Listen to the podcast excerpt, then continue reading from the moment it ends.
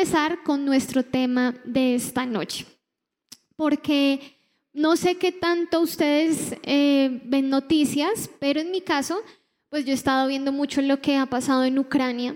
Y para el tema que hoy vamos a hablar, precisamente pensaba en la zozobra, si saben qué es zozobra, como la inquietud, la preocupación, em, todo lo que trae una guerra, ¿no? Todo lo que despierta, todas las cosas que uno dice que está pasando. Eh, en medio de una guerra hay mucha zozobra, hay mucha incertidumbre, creo que es una palabra que puede parecerse si alguno no sabe qué es. Y yo estaba pensando para el tema de hoy, decía, bueno, creo que un increíble ejemplo de lo que hoy vamos a hablar es lo que está pasando allá. Si ustedes no tienen ni idea, pues bueno, bienvenidos al planeta Tierra, tienen que entrar a Google y ver qué está pasando, pero espero que todos sepan y si todos saben, pues ahorita hay una guerra entre Rusia y Ucrania. Y la gente dice, ah, Dios mío, la tercera guerra mundial, ¿qué está pasando? Así decían de la pandemia, que no nos iba a llegar y miren, no sé qué, bueno, todas las cosas que salen en Internet. Pero más allá de eso, si ustedes han visto películas de la Segunda Guerra Mundial o de alguna guerra en sus vidas, más que los rumores de lo que puede pasar, yo decía, una guerra en sí, así sea entre dos países, representa cosas muy, muy feas. Por ahí dicen que la guerra saca lo peor del ser humano. Y lo saca porque no es que no exista, lo que pasa es que ahí está guardado y nosotros no vemos el potencial de maldad que hay en nosotros como seres humanos. Y una guerra saca muchas de estas cosas. Entonces, una guerra no solamente es el, el, miedo a que mueras, sino que en una guerra pasan cosas muy feas. Hay secuestros, hay desapariciones, hay violaciones, hay destrucción. Una guerra implica muchísimas cosas devastadoras para la sociedad. Y cuando yo pensaba en eso y leyendo artículos, artículos, eh, hoy les contaba algunos en la mañana, de un artículo que precisamente escribió un pastor en una iglesia en Ucrania.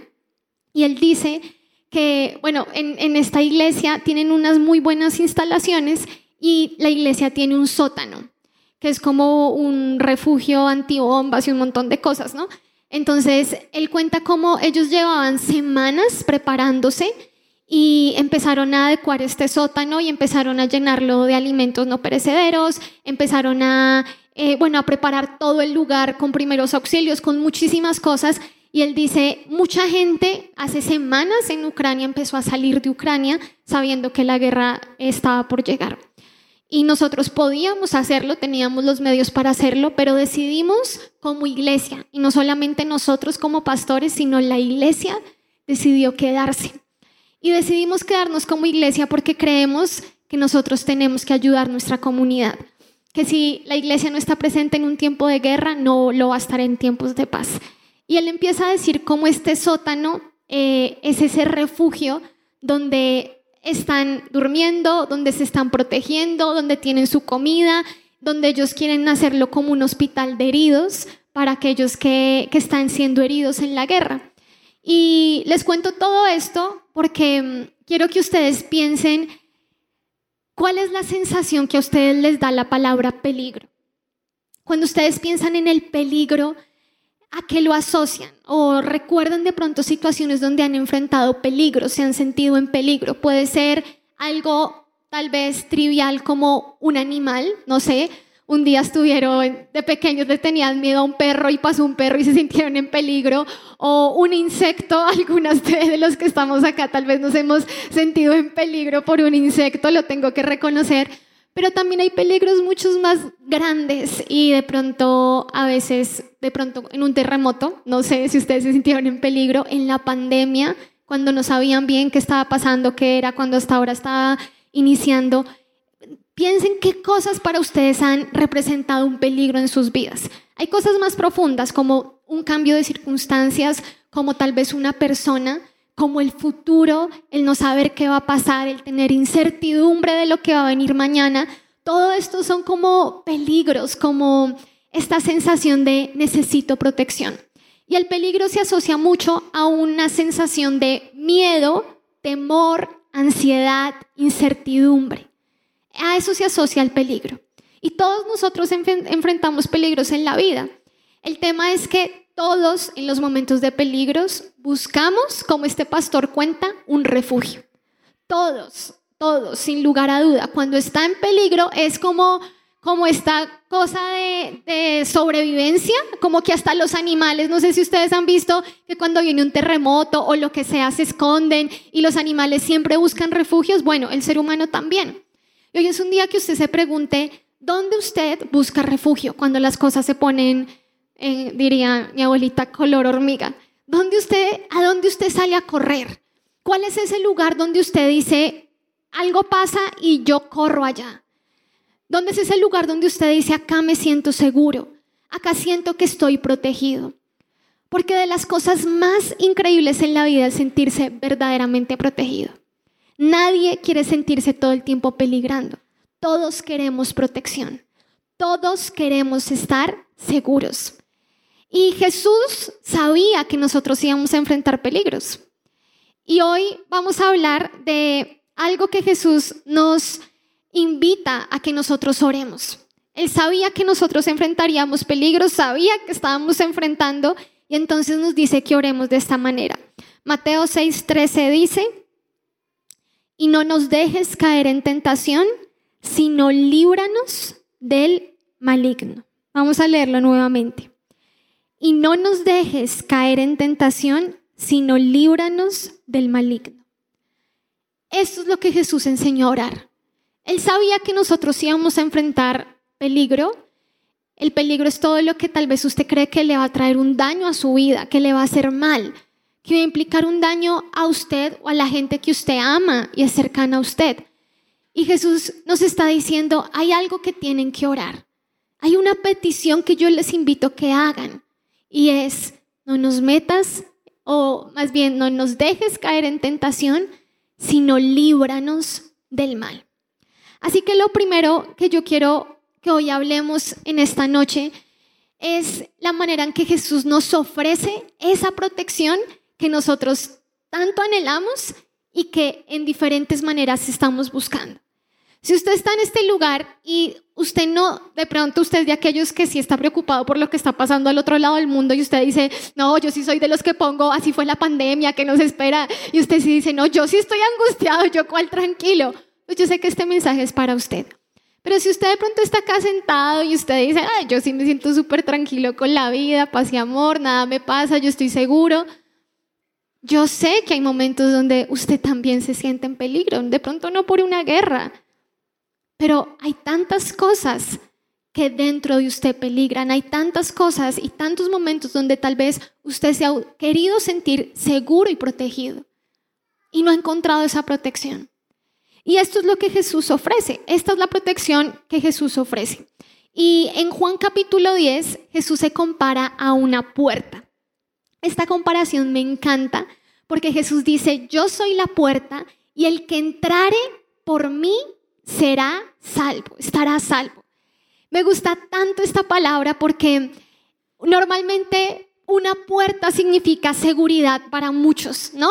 Eh, hay situaciones peligrosas donde tú cerrar la puerta significa protección. Y Jesús dice, yo soy la puerta. Si ustedes entran, van a estar a salvo, van a estar seguros. Y la pregunta que uno se hace es, ¿Protegidos de qué? ¿Vamos a estar a salvos de qué? Jesús dice, entra por esta puerta, soy yo y vas a estar a salvo. Entonces él dice en el versículo 10, y acá está la respuesta de qué. En el 9 él dice, yo soy la puerta, el que entrare por mí, salvo será. Y dice el verso 10, el ladrón no viene sino para matar, para robar y a destruir, pero yo he venido para que ustedes tengan vida y la tengan en abundancia. Miren, Jesús está diciendo, yo soy la puerta, el que entra será salvo. ¿Salvo de qué? El ladrón viene para matar, para robar y para destruir. Pero yo he venido para que ustedes tengan vida, es lo que Jesús está diciendo. Y luego, seguido a ese versículo, Jesús ahora no se compara con una puerta, sino que se compara con un buen pastor de ovejas. Yo sé que para nosotros los que estamos familiarizados con la Biblia, muchas veces escuchamos esto, pero es difícil imaginarnos una y otra vez porque en nuestro mundo de hoy, o al menos acá en Ciudad de México, pues uno no ve pastores con ovejas con rebaños por ahí. No es como que tú salgas y al frente veas un pastor con rebaños, entonces como que no dimensionamos lo que esto está diciendo. Pero Jesús dice, yo soy el buen pastor y yo doy mi vida por mis ovejas para guardarlas, para salvarlas. Y él lo cuenta de esta manera desde el versículo 12. Dice, el, asalariado no es el pastor y a él no le pertenecen las ovejas. Cuando ve que el lobo se acerca, abandona las ovejas y huye. Entonces el lobo ataca al rebaño y lo dispersa. Y ese hombre huye porque siendo asalariado no le importan las ovejas. Yo no sé si en su vida usted ha tenido que experimentar daños a causa de que alguien que debía protegerlo lo abandonó y se fue. Hay cosas tal vez pequeñas, yo tengo una anécdota, no voy a contarla acá, pero en algo pequeño, un momento que quisieron atracarme, yo iba con mi hermana y con una discípula en ese momento y llegó la persona y ya salieron corriendo y me dejaron solas con el ladrón. Eso es completamente real y verídico y Tal vez eso es algo que al final del día no es un gran daño, pero hay momentos donde nosotros hemos sufrido ciertos daños porque personas que debían estar no están. Y me encanta porque en esta palabra Jesús está hablando de esto y la manera en que él habla de esto es en una analogía de un pastor y uno que no es el pastor de las ovejas, sino que le pagan para que vaya y las cuide. Y él dice, como a este no le importan realmente, cuando viene el peligro sale corriendo, huye. ¿Y cuál es el resultado? Que ese lobo ataca a las ovejas. Jesús está diciendo algo, hay momentos y es real en nuestra vida. Cuando nosotros no somos cuidados por el buen pastor, realmente todo lo demás bajo lo que nos refugiamos, pues va a salir corriendo en el momento en que llegue el ataque a nuestras vidas, el momento donde nosotros estemos peligrando es real. Y cuando yo pensaba como en esas eh, situaciones o en esos momentos donde yo enfrento peligros y donde tal vez, no sé si usted ha enfrentado momentos donde usted está en un peligro, usted está casi que, no, no está en Ucrania, pero usted se siente en una guerra en su vida y está solo. Está solo en medio de ese momento, está solo, solo. Y Jesús lo que dice es, pero yo no soy así. Y me encanta esta palabra porque nos muestra que Jesús no es así. Jesús no abandona. Jesús no deja a la mitad de camino. Me encanta esto porque cuando lo veía, Jesús dice luego en el versículo 15 que Él es el buen pastor, que Él conoce a sus ovejas, ellas lo conocen a Él y dice, y yo pongo mi vida por las ovejas. Es decir, Jesús no es solo un asalariado, que cuida porque le toca. No es como aquellos que cuidan a alguien como papás que de pronto lastimosamente pueden cuidar porque ah, me, me tocó, ¿no? Es como lo que me mandó la vida. Jesús no es así. Jesús está diciendo, yo las conozco. Y me importa tanto protegerlas que doy mi vida para hacerlo. Que doy mi vida para salvarlas. Así que la pregunta acá es, ¿Cómo Jesús entrega esta protección ante el peligro? ¿Cómo Él la logra? Y Él acá está diciendo, y Él acá nos está mostrando que Él estuvo dispuesto a vivir sufrimiento, a entregar su vida, a que fuera su sangre la que fuera derramada para salvar a sus ovejas. Esto es un amor real, el amor que Dios ofrece, porque el amor real protege. Y Jesús nos mostró un amor que es tan real que si eso implicaba su vida para salvarnos y para librarnos del mal, Él iba a estar dispuesto a hacerlo. Cuando Jesús nos enseña a orar, Él dice, oren y pidan que sean, no, no caigan en tentación, sino que sean librados del maligno. En algunas versiones se traduce como el mal y en otras como el maligno. Es lo mismo y vamos a ver en muchos sentidos por qué. Y si ustedes se dan cuenta, en esta historia Jesús está hablando primero de un ladrón y luego está hablando de un lobo. Y me impresiona mucho porque Jesús es lo que la mayoría de gente ignora. La gente se sabe tal vez esta famosa oración, líbranos del mal, no nos dejes caer en tentación, pero no entienden que cuando Jesús invita a la gente a decirle, van a pedirle al Padre, líbranos del mal, él sabía el costo que implicaba esa oración.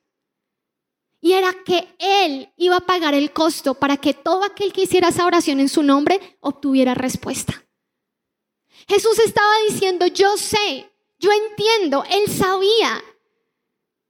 Cuando Él te invita a que tú ores y tú le digas a Dios, líbrame del mal, Él asegura que tú vas a tener una respuesta. Y sabes, yo no sé qué tan consciente tú eres de que necesitas hacer esta oración en tu vida. No sé si es algo que tú crees que necesitas, pero hace poco yo hablaba con una amiga que está acá y ella me decía, ¿cuánto esta es una oración que la salvó y tuvo en su mente día y noche en momentos de tentación? Tal vez tú no entiendes muchas cosas que afrontas y que tú enfrentas en tu día a día, pero te quiero decir algo. La Biblia deja muy claro que hay alguien que desea tu mal y va a hacer todo para procurarlo.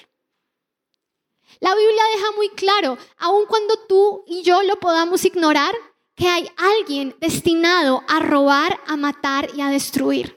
Sabes, en mi vida yo he tenido muchos momentos, muchos continuos, presentes, o sea, no les hablo de hace años, donde yo siento, si quieres verlo como un ladrón, si quieres verlo como un lobo, como tú quieras hoy tomar las analogías que Jesús dice, pero yo siento como el enemigo viene a robar mi fe, mi ánimo, mi alegría, como busca destruir cómo busca dañar.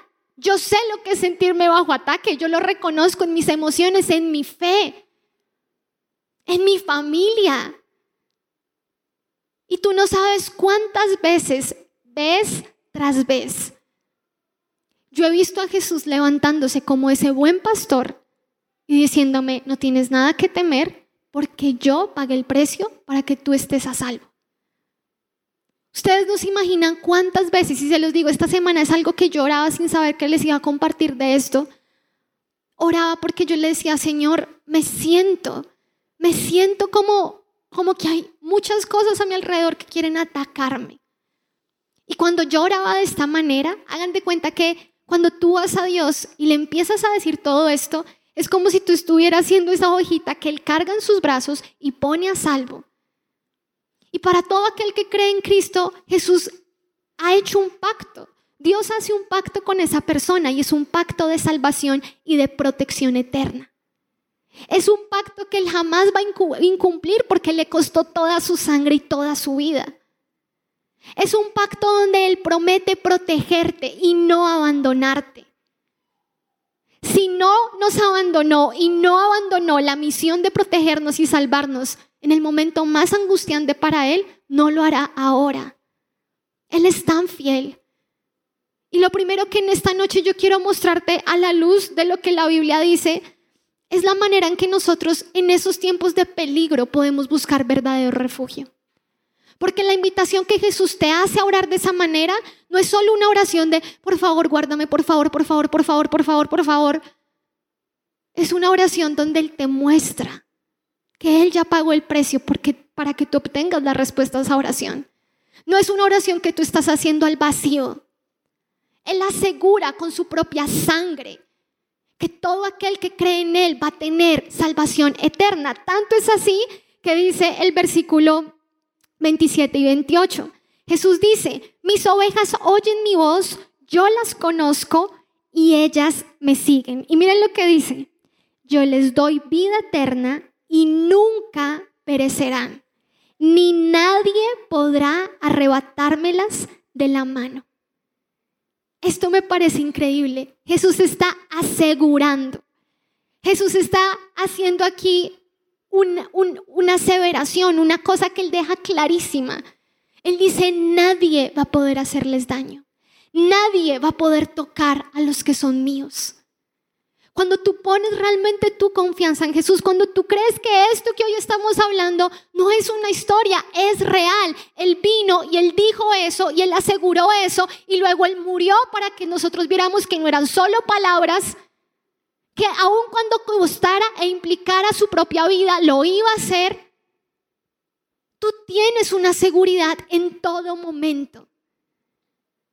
Aunque sea un lobo, aunque sea un ladrón, aunque sea lo que sea que quiera venir a atacar, a dañar, a robar, tú tienes un verdadero refugio en Cristo si tú has puesto tu fe en Él.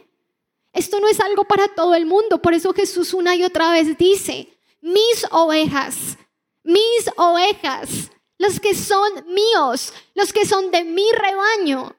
Ellos son aquellos que pueden descansar, que nadie los va a poder arrebatar de mi mano. Nunca van a perecer, nadie les va a poder hacer daño. Así que cuando tú experimentes momentos, si tú has puesto tu fe en Jesús, donde tú sientes que hay tentación a tu alrededor, que hay ataques a tu alrededor, que te sientes oprimido, tú tienes que recordar esto y entender. Él demostró que te defendería eternamente. Él te invita a que tú le pidas al Padre que te libre del mal, porque Él pagó el precio para que así sea. Él lo pagó. Pero sabes, a veces nosotros creemos que son solo las personas las que quieren hacernos daño. Y la Biblia es muy clara respecto a esto.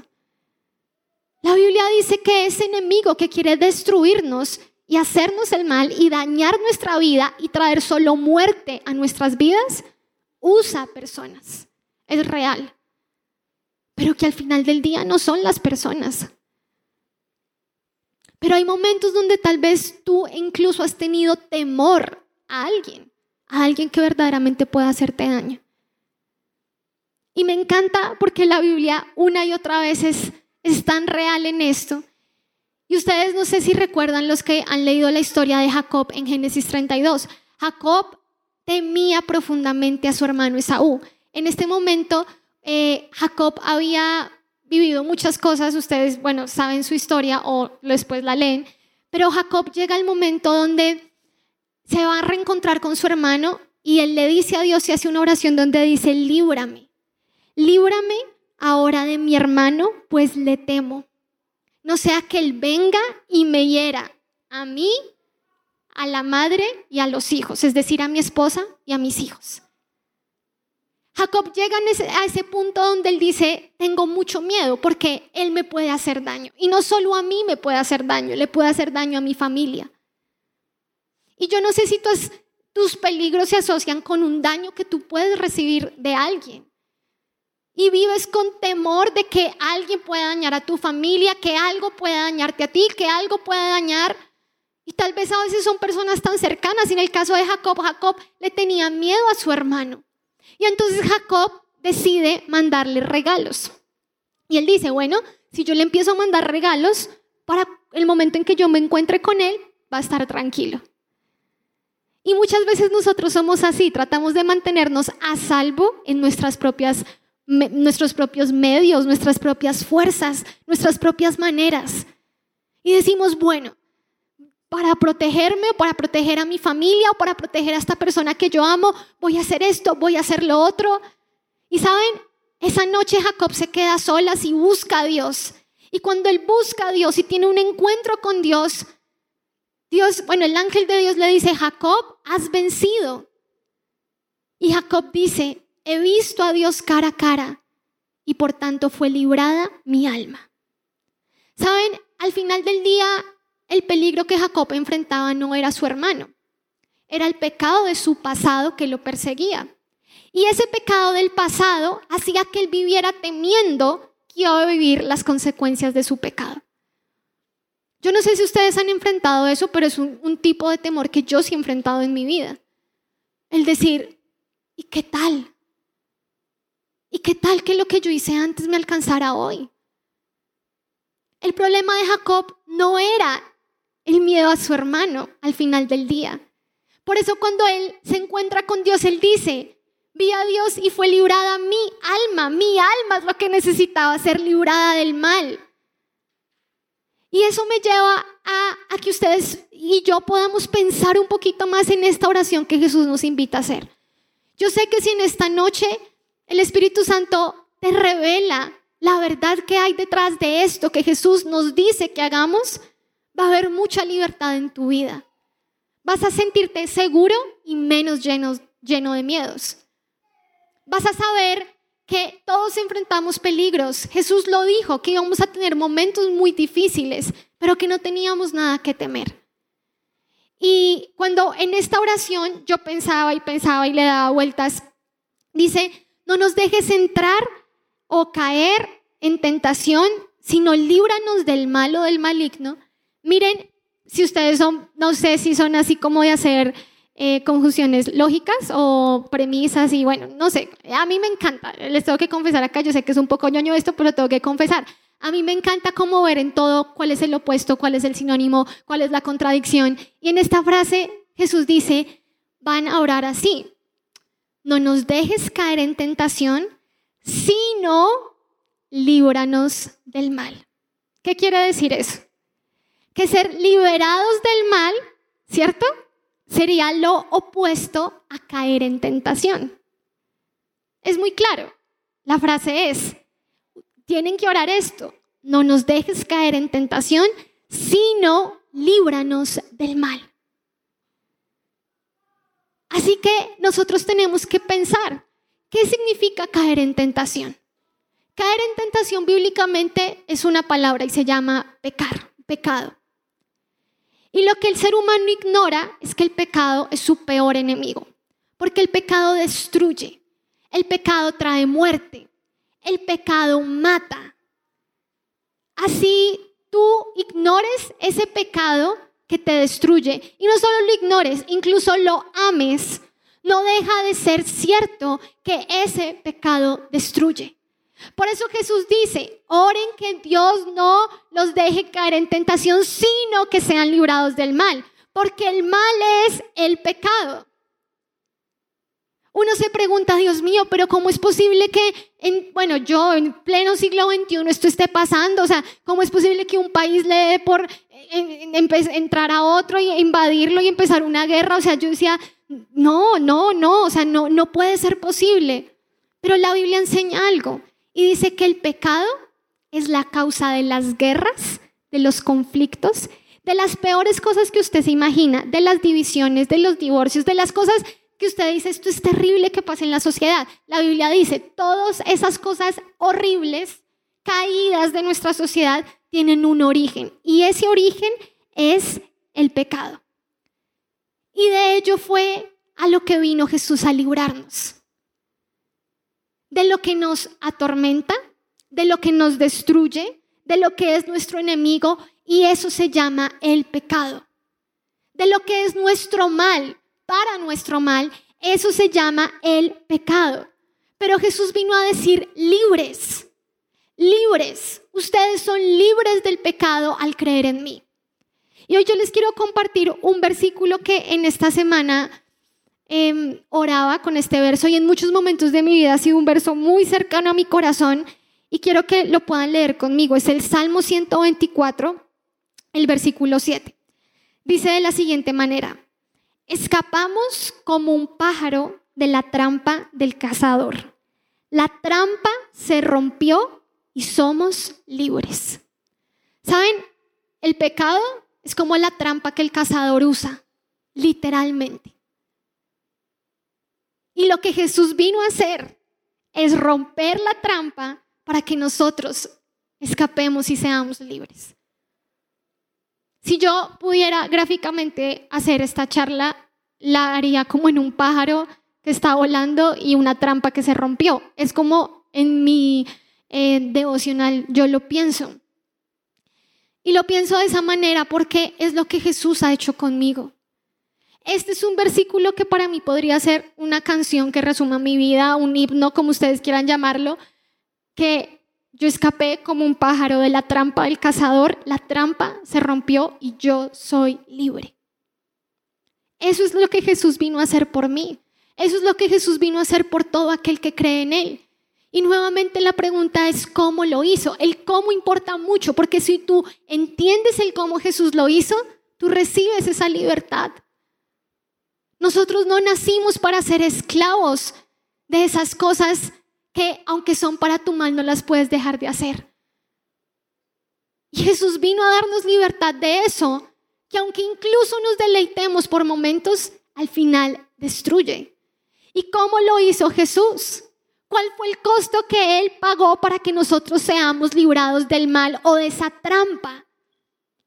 De la trampa que un cazador usa para matar un pájaro. Y la respuesta nuevamente está aquí. Motivado por un gran amor, Jesús estuvo dispuesto a soportar sufrimiento, el peor sufrimiento, tomando nuestro lugar para darnos libertad. Tú tienes que entender hoy algo. Cuando Jesús muere en la cruz, ese era nuestro lugar. Y por su sufrimiento es que yo soy libre. La Biblia dice en 2 Corintios 5 y en muchas partes que ustedes van a ver que Jesús se hizo pecado por nosotros. Así que la manera en que Jesús venció el mal número uno que destruye al ser humano, que es el pecado, fue él mismo haciéndose pecado. La protección que Jesús da es real porque Él no solo está diciendo algo con sus palabras, Él literalmente cargó nuestros pecados. La Biblia dice que Él se hizo pecado, que Él se hizo maldición para que tú fueras libre. Para que no, no importa si es el pecado de tu pasado, el pecado de tu presente, algo que te atormenta, nada, absolutamente nada pueda dañarte si tú crees en Él. Esto es lo que Él vino a hacer.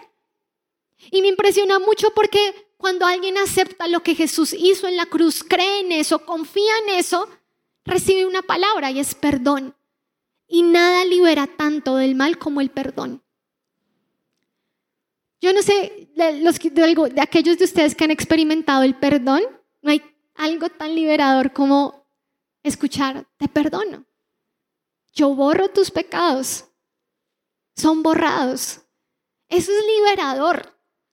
Porque tú vives la vida sin culpas, sin vergüenza, sin miedo, pero no porque tú quieras creerte fuerte y libre en la vida y sea una falsedad adentro de tu corazón o cuando estás solo, sino porque realmente, realmente lo crees, lo entiendes. Jesús vino y se hizo pecado para que tú recibas perdón.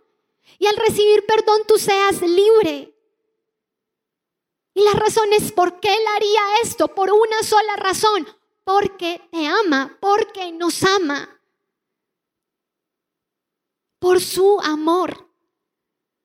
Qué increíble, Él no tenía por qué hacerlo. Él no tiene por qué decirnos, oren y pidan que sean librados del mal y encima demostrar con su vida que vamos a recibir la liberación del mal. Él no tiene por qué hacer eso. Al menos yo sé que conmigo no tenía por qué. No sé si usted se siente merecedor de eso, pero yo no. Yo sé que si Él conoce todo de mí, yo no califico para que Él me ame. Yo no califico para que yo sea ese pájaro que quiera liberar de la trampa. No califico. O sea, he sido el pájaro que todos los días ha llegado a su ventana a molestar y, se ha hecho popó en la ventana y, y, le ha hecho un nido enorme y ha traído un montón de insectos. Yo soy ese pájaro, ya él no tiene por qué ayudarme. Imagínense el dueño de una casa que tiene un pájaro súper molesto que no se calla, que le ensucia todo, que le trae un montón de problemas.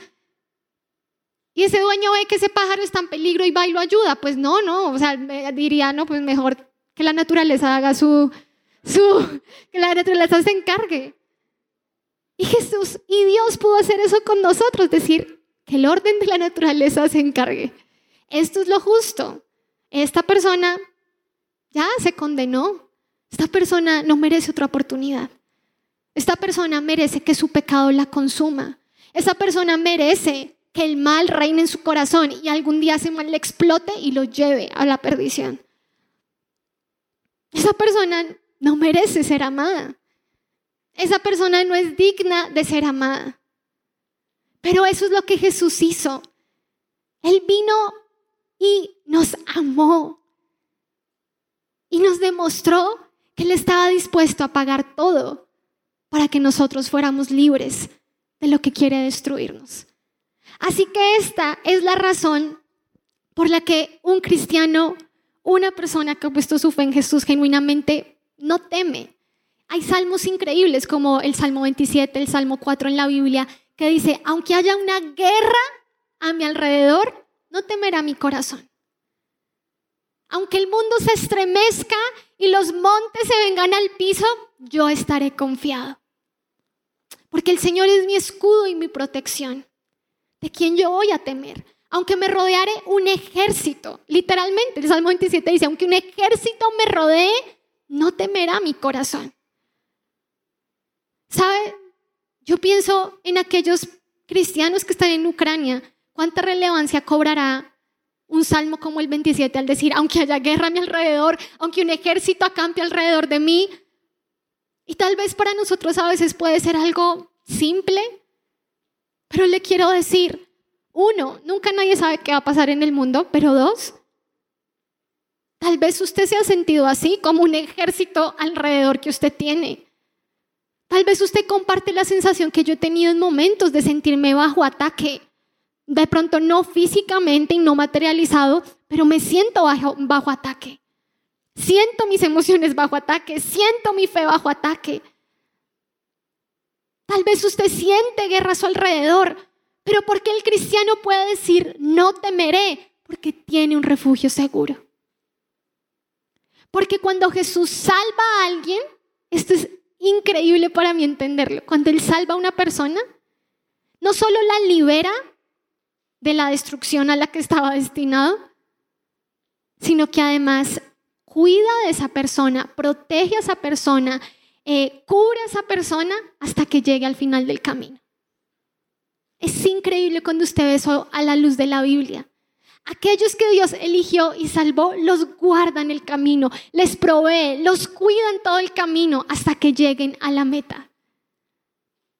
Si usted está en este lugar y realmente una y otra vez usted ha puesto su fe en Jesús y sabe y confía y descansa en lo que Él ha hecho, usted puede mirarlo y saber que Él es fiel, que si Él lo salvó, en aquel momento inicial, tal vez, Él es el mismo Dios que va a seguir cuidando de usted. Y esto para mí es una alegría muy grande porque eso incluye que en la tentación Él me va a sostener. Hay una canción que nosotros cantamos mucho acá y es, eh, si mi fe ha de caer, Él me sostendrá. Eh, en la tentación yo sé que Él me sostendrá. Yo no canto, no se la va a cantar, pero espero que usted, no, no estoy haciendo la melodía, pero espero que la relacione esa canción, que Él me va a sostener, Él me sostendrá. Es tan real. En la tentación, Él me sostendrá. Él me libra una vez, Él me libra continuamente. El enemigo me va a querer tentar para que yo dude, tentar para que yo me desespere, tentar para que yo me desanime. Pero yo puedo saber algo, que si Él murió y resucitó por mí, Él me va a sostener, Él me sostendrá. Usted puede escribir eso grande y grabárselo en su mente y decir, Él me sostendrá. Si realmente mi fe está en Él, Él me sostendrá.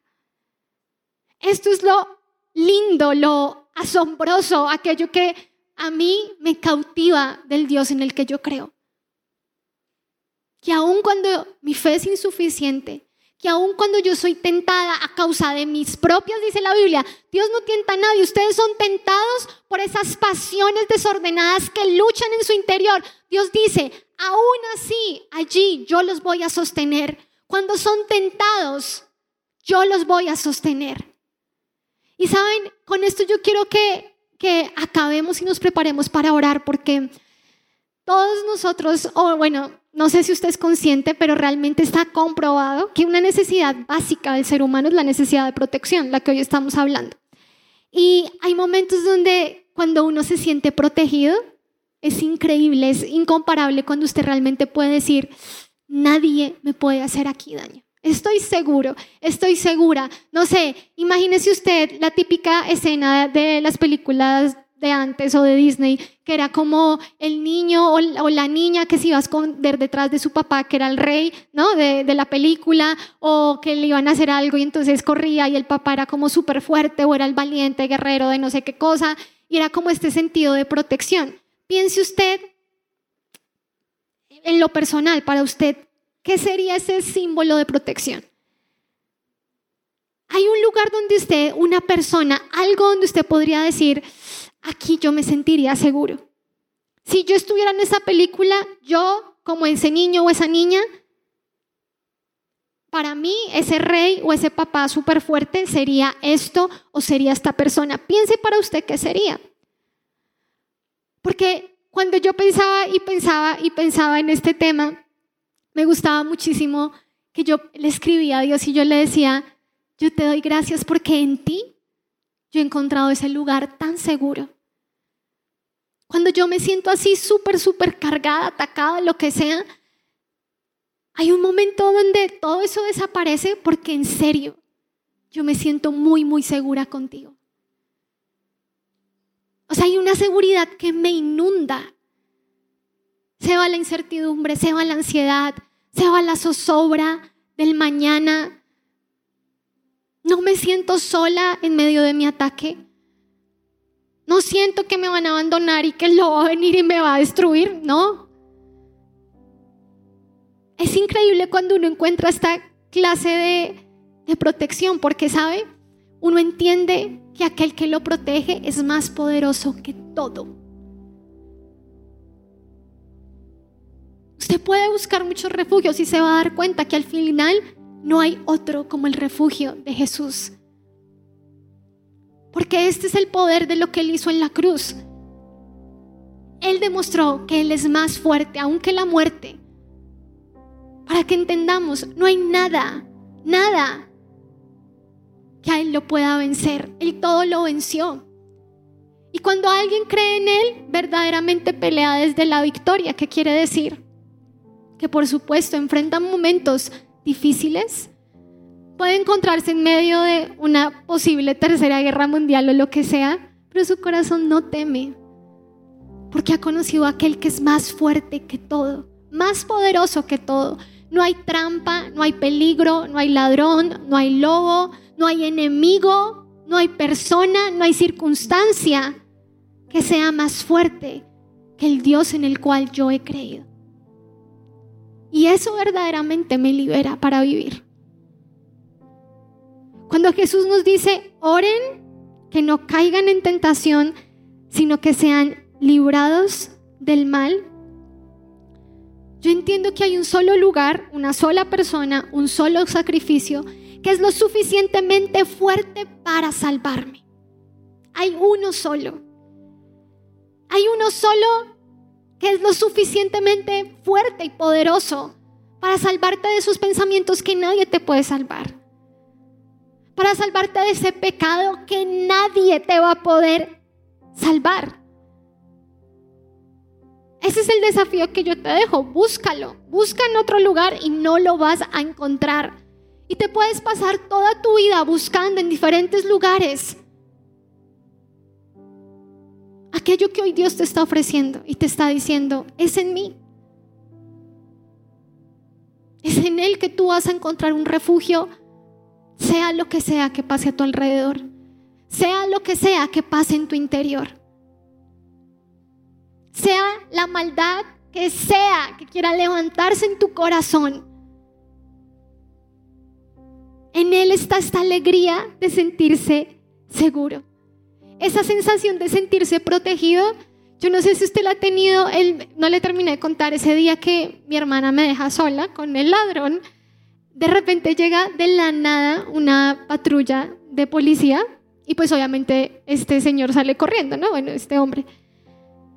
Y esta sensación de seguridad, protección, ah, a ver, ahora sí que, que me trate de robar, ¿no? Eso eso es lo que alguien puede experimentar diariamente cuando verdaderamente tiene una comunión con Cristo.